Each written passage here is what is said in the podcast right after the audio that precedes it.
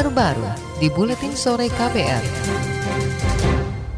Saudara Lembaga Sawit Watch mendesak pemerintah bersikap tegas dalam mengambil langkah guna menyelesaikan polemik kelapa sawit menghadapi ancaman pembatasan dari Uni Eropa. Uni Eropa tidak merekomendasikan minyak sawit mentah atau CPO sebagai bahan bakar nabati atau biodiesel. Deputi Direktur Sawit Watch Ahmad Surambo mendesak pemerintah segera menunjukkan keseriusannya dalam melakukan perbaikan tata kelola perkebunan sawit. Hal itu guna meyakinkan Uni Eropa bahwa kelapa sawit tidak hanya memberikan dampak negatif terhadap kehidupan.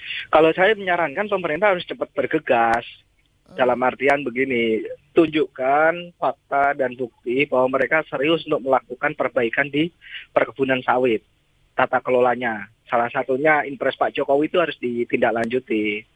Dengan modalkan mereka membuat banyak perbaikan, saya berharap juga Eropa juga melihat, oh sudah ada perbaikan loh. Tidak baik kita katakanlah dalam kerangka itu menyebut sawit menyumbang terhadap deforestasi begitu. Deputi Direktur Sawit Watch Ahmad Surambo juga menilai moratorium sawit yang digaungkan Presiden Jokowi tidak berjalan baik karena yang terjadi justru masih banyak pelepasan kawasan hutan dan penetapan kawasan hutan produksi. Pelepasan kawasan hutan itu justru berpeluang dikonversi jadi perkebunan kelapa sawit di Sulawesi Tengah. Sebelumnya Uni Eropa berencana menghapus secara bertahap penggunaan minyak sawit atau CPO untuk bahan bakar nabati. Rencananya itu akan dimulai pada 2030 mendatang. Serikat Petani Kelapa Sawit SPKS khawatir rencana Uni Eropa itu mendiskriminasi produk sawit atau CPO Indonesia, apalagi posisi petani hanya di hulu, yaitu sebagai penyetor buah sawit, sedangkan petani belum menjadi pelaku industri yang mengelola sendiri produk sawit mereka. Program Manajer SPKS Ibrahim Gulaknar mengatakan moratorium perkebunan sawit atau penambahan penyerapan produksi sawit domestik bisa menjadi jalan keluar menghadapi permasalahan sawit yang dihadapi petani saat ini? Harapan kita sih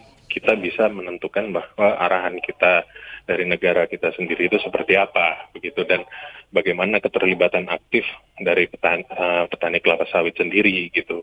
Kalau memang uh, daya tampung dan daya dukung dari dalam negara kita sendiri termasuk yang nanti ujungnya ada di sertifikasi itu kuat, kita tidak akan uh, pelarangan dari Uni Eropa, kita tidak akan panik seperti itu. Program Manajer SPKS Serikat Petani Kelapa Sawit Ibrahim Gulaknar juga meminta agar pemerintah memperbaiki tata kelola perkebunan sawit termasuk arahan industri sawit yang diinginkan Uni Eropa. SPKS kini tengah merumuskan rekomendasi kepada pemerintah bagaimana cara pengelolaan industri sawit yang sama-sama menguntungkan termasuk produksi dalam negeri dan investasi di bidang industri sawit. Sementara itu, pemerintah tengah menyiapkan gugatan atas keinginan Uni Eropa membatasi penggunaan sawit CPO. Gugatan akan diajukan ke Organisasi Perdagangan Internasional WTO karena menganggap aturan itu diskriminatif terhadap produk CPO Indonesia. Deputi Bidang Koordinasi Pangan dan Pertanian Kementerian Koordinator Bidang Perekonomian, Musdalifah Mahmud mengatakan diskriminasi terhadap industri kelapa sawit tanah air mengancam sekitar 20 juta rakyat Indonesia yang menggantungkan kehidupannya dari kelapa sawit. Karena mereka tidak perhatikan lagi bagaimana pencapaian Sustainable Development Goal yang menjadi acuan global untuk melihat sustainability dari suatu sumber ekonomi itu